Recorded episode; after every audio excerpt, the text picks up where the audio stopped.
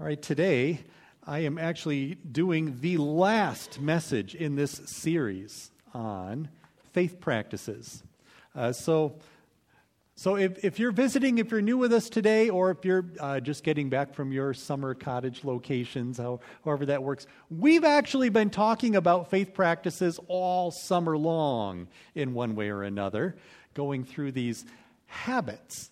These patterns that we do as followers of God that help us grow to be better disciples. That's what we've been talking about all summer. And today is sort of the summary of that. I'm going to bring that all together today. But if you are new to this, you can still follow along, right? It's not that you're missing the entire thing, because we'll cover what's all been part of this series as we go through this. Something that helps us understand what it means to be better disciples. Now, I've been saying that all summer long, too. Better disciples. That we are people called to follow Jesus as his disciples. And sometimes maybe we think discipleship is a yes or no thing. I either am a disciple or I am not a disciple, as though it's an on or off switch. But what we've been saying all summer long is that discipleship is always something we can do better, that we can be better disciples. When we embrace Jesus as Savior and Lord, we make a promise in that direction. For those who are part of our faith tradition, and you know what profession of faith is and how we do profession of faith, that whenever we have a profession of faith, I always talk with people before profession of faith about what it means for Jesus to be Savior and Lord, because that's one of the things we profess with our faith, is that we accept Jesus as Savior and Lord. To say that Jesus is my Savior means that I acknowledge that I am justified by God through the work of Jesus on the cross. That it is entirely a work of God's grace. That I do nothing to be justified myself. That's what I mean when I say Jesus is my Savior. I cannot save myself. Jesus is the one who saves. But then we also say that I embrace Jesus as Lord. And those are two different things, to say Jesus is Savior and to say Jesus is Lord. When I say Jesus is Lord, then I'm talking about sanctification. That with the Holy Spirit's help in my life, that I come to grow day by day to be conformed more and more into the image of Jesus. It's a continual process. It's ongoing. It never stops. That we always move in that direction when we say Jesus is Lord. So for those of us who have made that step of profession of faith and have said, publicly we've said, I embrace Jesus as my Savior and my Lord, we have declared to the church, I am going to follow Jesus as his disciple. A process that grows day by day to become better disciples of Jesus. That's what we profess about that. It's not a new idea to do that. And that's why these faith practices, as we've been calling them, sometimes maybe you've heard of them referred to as spiritual disciplines, they've been around for a long, long time. We didn't make these things up, but it's been a part of the tradition of God's people from the very beginning. And so today I'm talking about what it means to make a discipleship plan, making a personal discipleship plan, a way that I'm going to have a strategy for me to become a better disciple. That's not a new idea either. That's not something we're making up for the first time here. In fact, that's been talked about and written about for centuries. Now, it has not always been called a discipleship plan. That's sort of the language I'm putting to it because, well, that just makes sense with the way we operate in our culture today, that we are people who make plans that way. But those who've been doing this for centuries and centuries have not been calling it a discipleship plan. They had another word for it. In fact, you go back to like the 3rd, 4th, and 5th centuries, the times when some of the saints of the church lived, Augustine, Benedict, Basil. They had a word for it themselves. They called it a rule of life. And maybe you've heard that term before. In fact, for those who've written about faith practices over the last 20 years or so, that term has sort of come back, and it's been referenced by various authors, of a rule of life. In fact, you could go and Google St. Augustine Rule of Life or Rule of Life in Faith, and you'd find all the resources that go back centuries about that. We're talking about that same thing. We're just using language that makes sense with the world we live in today. But it's not new.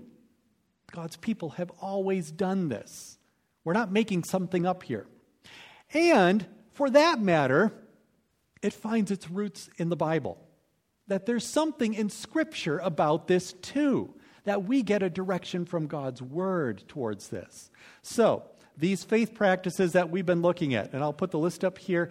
It's in your sermon notes today too, that you'll see all 12 of these there. This is what we've been looking at over the summer. And I will say, for those of you who've been with us for the summer, okay, we've spent 1 week on each of these, and you just sort of get a little taste of what it's like, and then you move on. So we've gone over these very quickly. And maybe you can't even remember back to the end of May when we started with Sabbath. It felt like so long ago. So it might take a little refresher to get these back. Or if you've been away for the summer or you're new here today, you're looking at this list for the first time and wondering, what are these things? We'll sort of gloss over that a little bit. I'm not going to spend a lot of time, but we'll move forward with where this goes, okay? That's the 12 faith practices that we've been looking at over the summer. Today I want to talk about what it means to take something of that and have a discipleship plan. So what are my next steps moving forward? We've looked at all 12 of these things, and we've given a little try of all of them, but now what do I do? Where do I go with this? It, in some ways, maybe feels like overwhelming information. There's been so much. What do I do with it? That's what we're going to think about today and get into that. To help us put a frame around that, I want to use some words that come from the Apostle Paul, from his letter to the church in Ephesus. So this is from Ephesians, and I'm going to jump around a couple of passages here. I'm going to begin with some verses that come at the end of chapter 2, and then move into some verses that come towards the end of chapter 3, and they are connected that way. So it's printed in your bulletin there, but you can see it in the Bibles that are in the chairs there as well. That this is Paul's way of giving us a framework for understanding how it is we move forward as God's people. That, okay? So, beginning with the end of chapter 2, I'm going to be beginning at verse 19. This is where Paul says this. He says, "Consequently, you are no longer foreigners and strangers, but fellow citizens with God's people, and also members of his household, built on the foundation of the apostles and prophets, with Christ Jesus himself as the chief cornerstone. In him, the whole building is joined together and rises to become a holy temple in the Lord. And in him, you too are being built together to become a dwelling in which God lives by his Spirit." Then moving to the end of chapter 3. "For this reason," and the reason there connects back to exactly where we left off at the end of chapter 2. "For this reason, I kneel before the Father, from whom every family in heaven and on earth derives its name.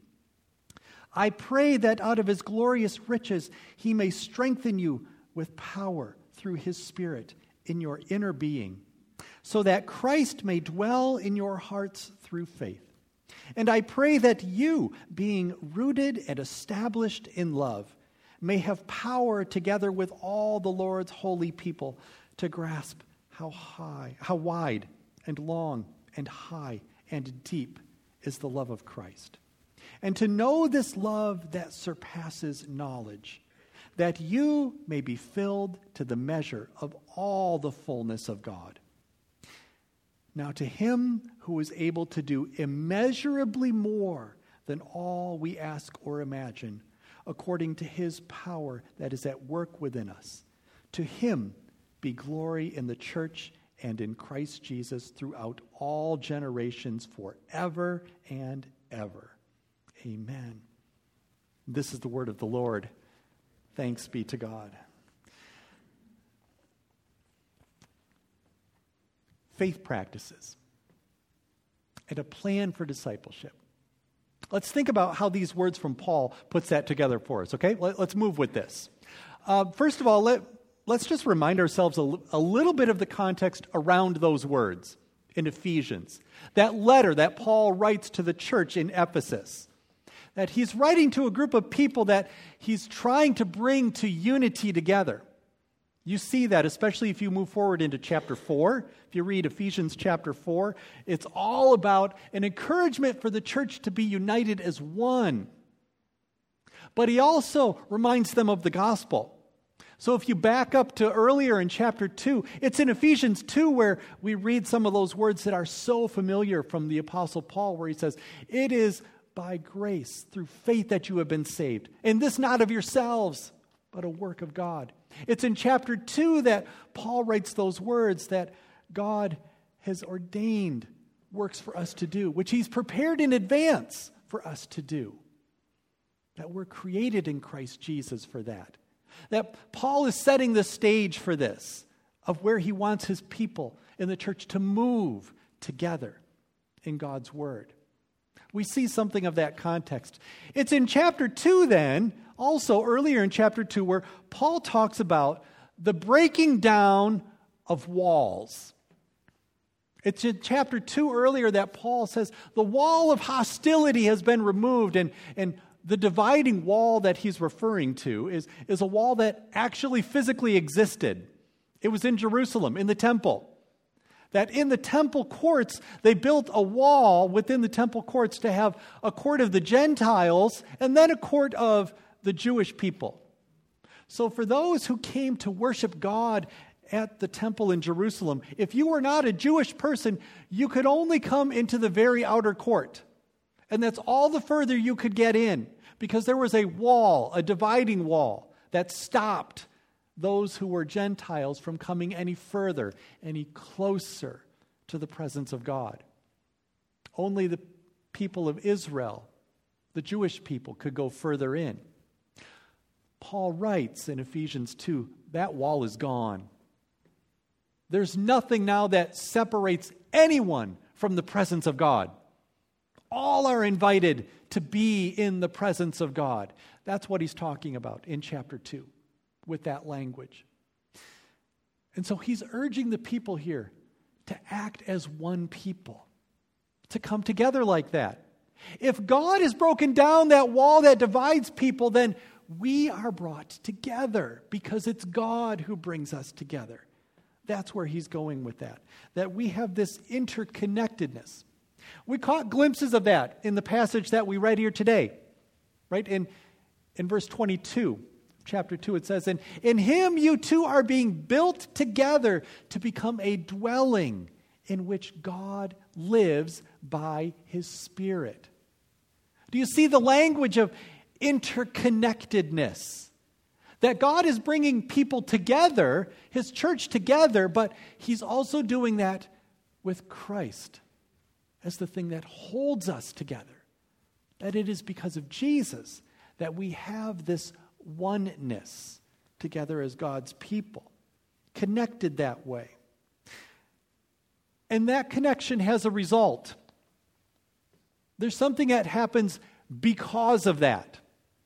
Not just that, okay, so we're one people, we're one church, but what else happens as the result of that? That came in this passage too, a little further on. He says, verse 19, that you may be filled to the measure of all the fullness of God. Filled to the measure with all the fullness of God.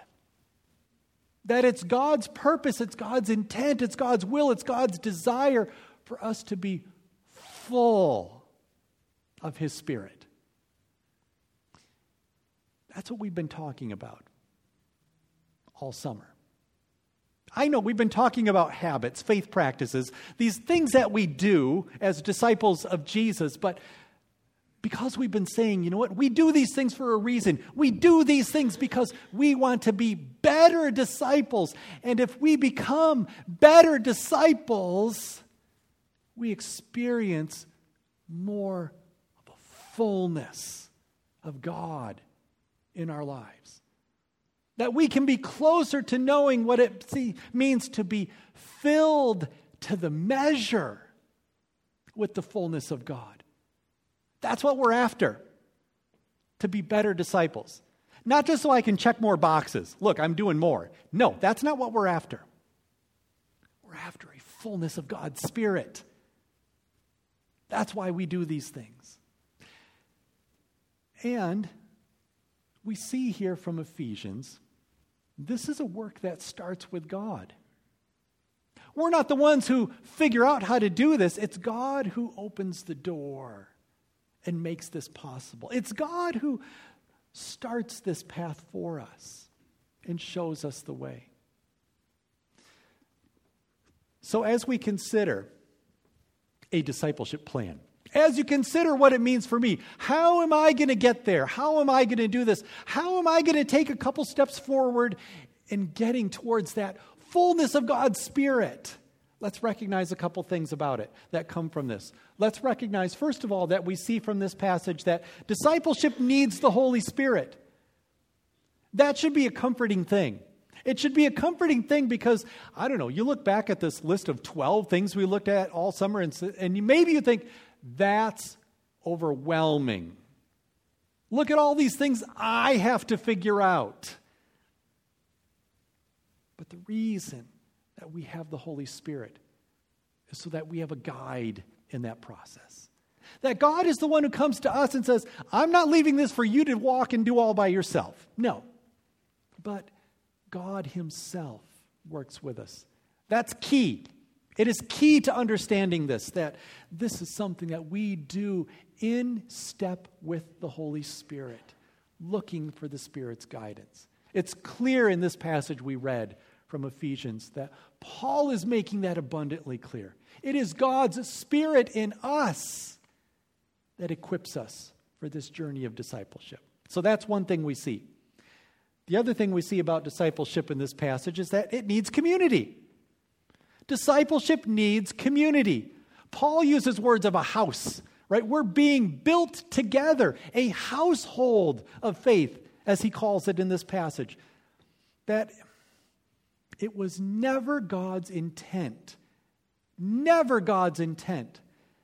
his people would walk this journey of faith and discipleship alone. That was never the design. But from the very beginning, when God created people, He said it's not good for a person to be alone. So God creates community, and discipleship happens in community. You see that in this passage as well, that God is calling us to do this together. So that's a framework that I want us to see in this passage as we get into this discussion of what a discipleship plan is. Because there will be a point here where I'm going to encourage us to think about discipleship personally. We've looked at 12 faith practices, and the one or two of those things that maybe resonate the most and become part of your discipleship plan may be completely different than anyone else's here. But that does not mean we do discipleship alone. That we still do that in community together. And we do that by the leading and the guiding of the Holy Spirit. All right, let me put this list back up then of these 12 faith practices that we've looked at over the summer. As we've looked at that, as you think about that, some of you who've been here all summer and you've been maybe trying some of these out, taking notes, exploring some of that. Some of you who maybe are looking at this for the first time and thinking, oh, that's curious. I've never thought about that as a faith practice. I wonder what that's about. All of that's okay, because we're going to start to work with this list. and see where this goes. Here's my encouragement then. I want to workshop this a little bit, that we actually do something with this today, all right? So if you've got that list, and the list is in your bulletin as well, so you've got it in the sermon notes there.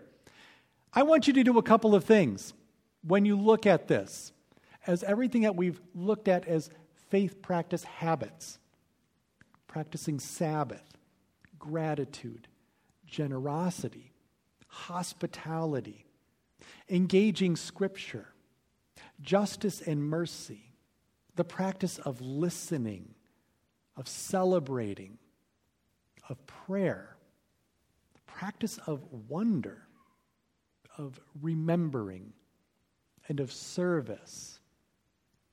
Here's what I want you to do first. Let's workshop something here. I want you to pick one that resonates. And what I mean by resonates is something that feels life-giving, that's rejuvenating, that's energizing, right? Something that you look at and you see that and you think to yourself, that is something that just makes me feel so alive with God. And maybe you've had that experience as we've gone through all 12 of these over the summer, that one really connected. I love that one. I wish I could develop more of those habits, right? Pick one that way. Or maybe it's more of, wow, I've got like 3 or 4 or 5 of them that all are that category. In that case, don't pick 5. Just put some check marks, right? Mark them somehow, because eventually what I'm going to want you to do is narrow it down to 1. But start with something. If these are brand new and you've never seen these before, you know what? Pick ones that you're just most curious about. Something that jumps out of that list that you think, I would love to figure out how to do that better. Right? Pick something, though. Start with that. Start with that one that resonates and feels so life-giving, so rejuvenating, so energizing. It just grounds you as a person of God. That's one that I want us to go with, that we would start with just one out of that list that for you is that thing that really connects you with God. And it may be different for everyone here what that one would be. But it's important to pick one, to have one like that. And then I want you to pick a second one. And the second one is going to be a little bit different. The second one is one that is challenging. So find one on that list that's more challenging than all the others. Challenging in the sense of, this is a faith practice that really stretches my boundaries. This is something that really pushes me outside of my comfort zone. This is one that I look at, and you know what? My first inclination, the first thought in my head is to put an X through it. That's not me. That's not something I can do. Maybe it's not even something that I want to do because it feels so uncomfortable, so outside of who I am. One like that out of this list. One that you would look at and say, you know what, that would not be the one I would choose. But here's the thing. I look at that list and I choose that one because I know if I choose that one and if I really try it, I would be pushed to grow in ways that I have never grown before. I'd be pressed past comfort zones that I've used as an excuse, a wall, to keep me from taking steps forward. That I'm going to take a challenge here. A challenge to move in a direction that maybe I've never moved in before as a disciple of God. And I'll try that. I'll commit to that, of something that is a bit beyond what I would normally choose to do. So, those two things. That's where I want us to go with this one today. That we're going to take this list that we've seen of all 12 of these faith practices and try to get it down to 2. One of those 2 is something that I can't wait. In fact, I love the time when I can spend doing that one because that feels so life-giving, and one, that's going to be some work. This one's going to push me in a new place that I'm kind of reluctant to try, but I know it would be so good for me if I did. Those two things. So look at that list, think of those two things, and get there. And if you're in the place of, you know what, I need to maybe explore these a little further, fine, do that. Put some check marks, get yourself a list. We've been using this Faith Practices book all summer that has, there's like a 2 or 3 page chapter for each one of these. Not long chapters. But go back to that, read up on some of them again, but get yourself down to that list. Or go on the website where we've got the web link resources for that. Dig into that. So if you can't walk out of here today with that list of 2, get yourself there. Take that home. Make that happen. Do a little research around it. But find those 2 out of that. But then here's where I want us to go with that. When we take that. The next thing to do is to share that. Share it with somebody in the coming week, in the coming days, with a friend or family member or someone that you can get some good, honest feedback. Because we saw in this passage today from the Apostle Paul that we don't walk this journey of discipleship alone. We don't do this by ourselves. So maybe it would be a really good step if I took that list of those 2 things that I've got circled on my list and I connected with another person and I said, hey, I want to share with you the 2 that are on my list that come forward and the reasons why. And if it's a trusted person, I can get some feedback on that, right? Someone who can tell me, yep, that makes sense. Definitely that one resonates with who you are. Definitely that one is going to press you as something that you will grow if you do that. Let somebody else confirm that for you, especially if you're in a place of, I don't have 2, I've just got a bunch of check marks. I don't know how to get my list down to 2. Let somebody else help you with that just by talking it through. Make that connection. Do that with someone and do it soon. Find a space in the coming week to do that. But get that one out there in front of some other people. Let's help each other with that. As we do that, sharing it with someone else. And then my encouragement is take it slow. Now, this is going to be a change because we've gone through a series all summer long where we've looked at one of these faith practices every week, and we've only given it 1 week, and then you move on. So we've been blitzing pretty quickly through all of these all summer. Now it's time to do something of the opposite and slow down. Now it's not a sprint, now it's a marathon. And we need to set a pace. So take it slow. If, as Paul tells us in Ephesians, that discipleship needs the Holy Spirit, then maybe the first place I should go with that is prayer. Before I start thinking of, so what are the habits I'm going to do now? So where am I going to fit this into my schedule? So how am I going to make these connections? Before I even begin thinking about that, how about the first step is I pray about it? Especially if I'm in a place where I don't even have 1 circled, right? There, I've got a bunch of check marks and I don't know which one to go. Start with prayer.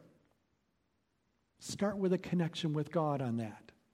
Pray about which faith practice I will take to the next level. Begin praying that God would show you the habits and the steps to make that happen. That God would reveal to you how that can be embraced in your life. Don't jump ahead to that next step of, I'm going to make all my plans now. I'm going to ask us to resist that. Resist our planning urge. And just let it sit with the Holy Spirit for a while. Take it slow, bring it to God in prayer. Give yourself some time then to explore faith practice habits. We went through these things so quickly over the summer. If you get yourself down to a list of 2, go back into the booklet and look again at the suggestions for ways to do those faith practices. And explore those things further. Just give yourself some time to figure it out. Go beyond the resources that are there. Bring that to someone else to talk about. But don't start making a list of anything and everything, here we go. But try to do some discernment about how these practices will take shape in your own life. Further explore them and take some time to do that. And then, of course, bounce it around with some other people. Get some guidance. Have some feedback that comes from others as you think about how that incorporates into your own life. So there may be a menu of faith practices that look different for every single one of us. But I do not want us to walk away from this series over the summer having this just be information learned. All right, 12 faith practices. I've learned about 12 of them. Pack it up, move it on to the next thing. I don't want that. I want that next step.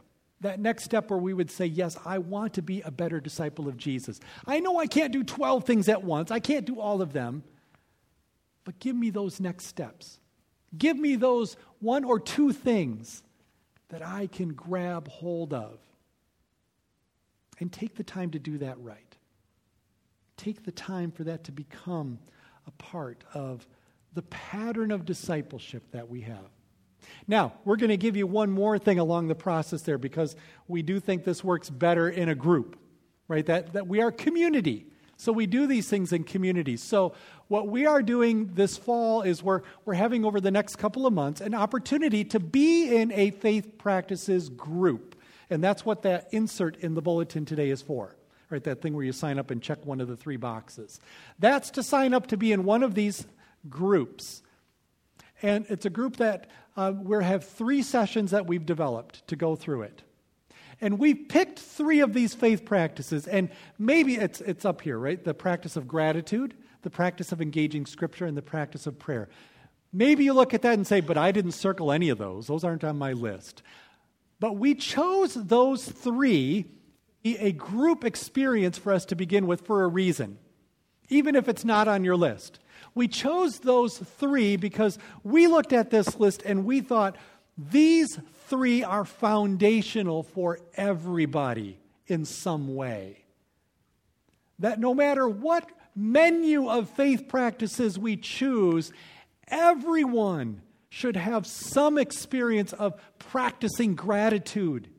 That we're all called to do that. And we all become better disciples by that. It helps us. That no matter what your list of faith practices is, we all need to be engaging with Scripture. The Bible, the Word of God, is key for every single one of us. That we all need a base and a foundation of that.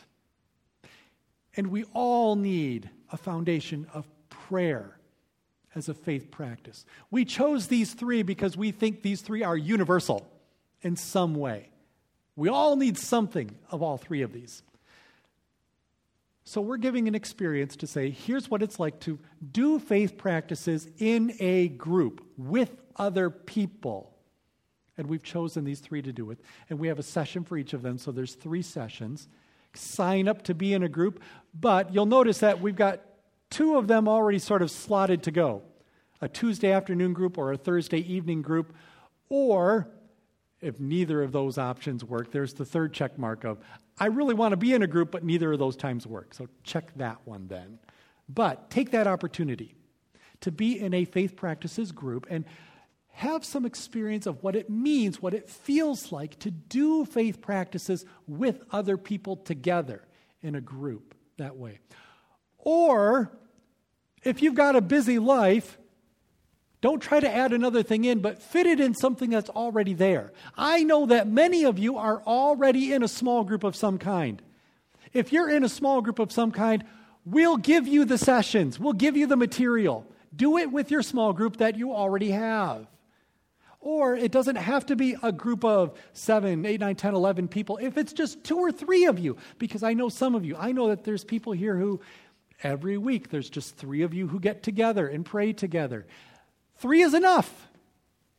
But if you want to do that, we'll give you the sessions, we'll give you the material to try this out. So you don't have to create a whole nother layer of something to do in my busy life. Find the place in your life where there's already space for that to fit and make that happen. But that's a commitment that we're putting in front of us here too. That not only do we get ourselves down to that list of one or two things that are the faith practices that I'm going to commit myself to working with moving forward, but also I'm going to commit myself to trying this out in a group with other people to know what that's like to have a community doing faith practices together. Those are the opportunities that we're putting before you. That's the roadmap. That's the way that we're going to take a discipleship plan forward on this. But it comes with a blessing. I want us to see that as we close this, that there's a blessing. That maybe this looks like, wow, this is all work. Pastor, you just gave us a whole lot of homework today of things to do, to be busy. But it comes with a blessing that God is the one who goes before us. God is the one who embraces and guides us on this. That Paul reassures the people when he says, to him who is able to do immeasurably more than all we ask or imagine, according to his power that is at work within us.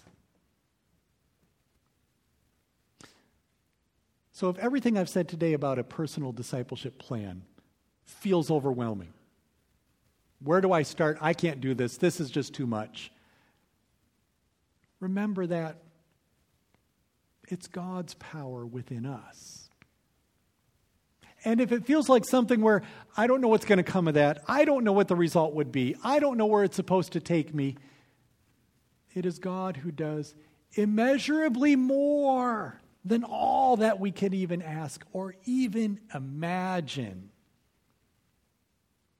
That Jesus invites us to be his disciples. He embraces us on that journey. So step into what God can do in and through his people, more than we ask or imagine. When I profess Jesus as my Lord, and I accept the call to follow him in discipleship. Let's pray together. God, thank you for your word and the reminder in your word that you are the one who goes before us, that this journey of faith that we walk is not something we figure out all by ourselves, but you are the one who makes the path for that.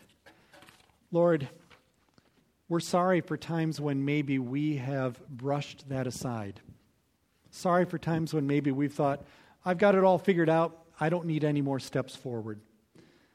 Sorry for times when we have professed you as Lord, but not taken any steps in that direction. And Lord, we pray that as we know we are forgiven and embraced by you, that you would guide us on those next steps. So God, today I pray for a boldness, a certain boldness that we know that only you can give, a boldness that says, yep, I'm going to do it. I'm going to pick two things off this list. I'm going to talk to someone this week about it, and I'm going to see where that next step goes, to a place that's more than I can ask or imagine, because it's a place where you are leading. I pray this in the name of Jesus.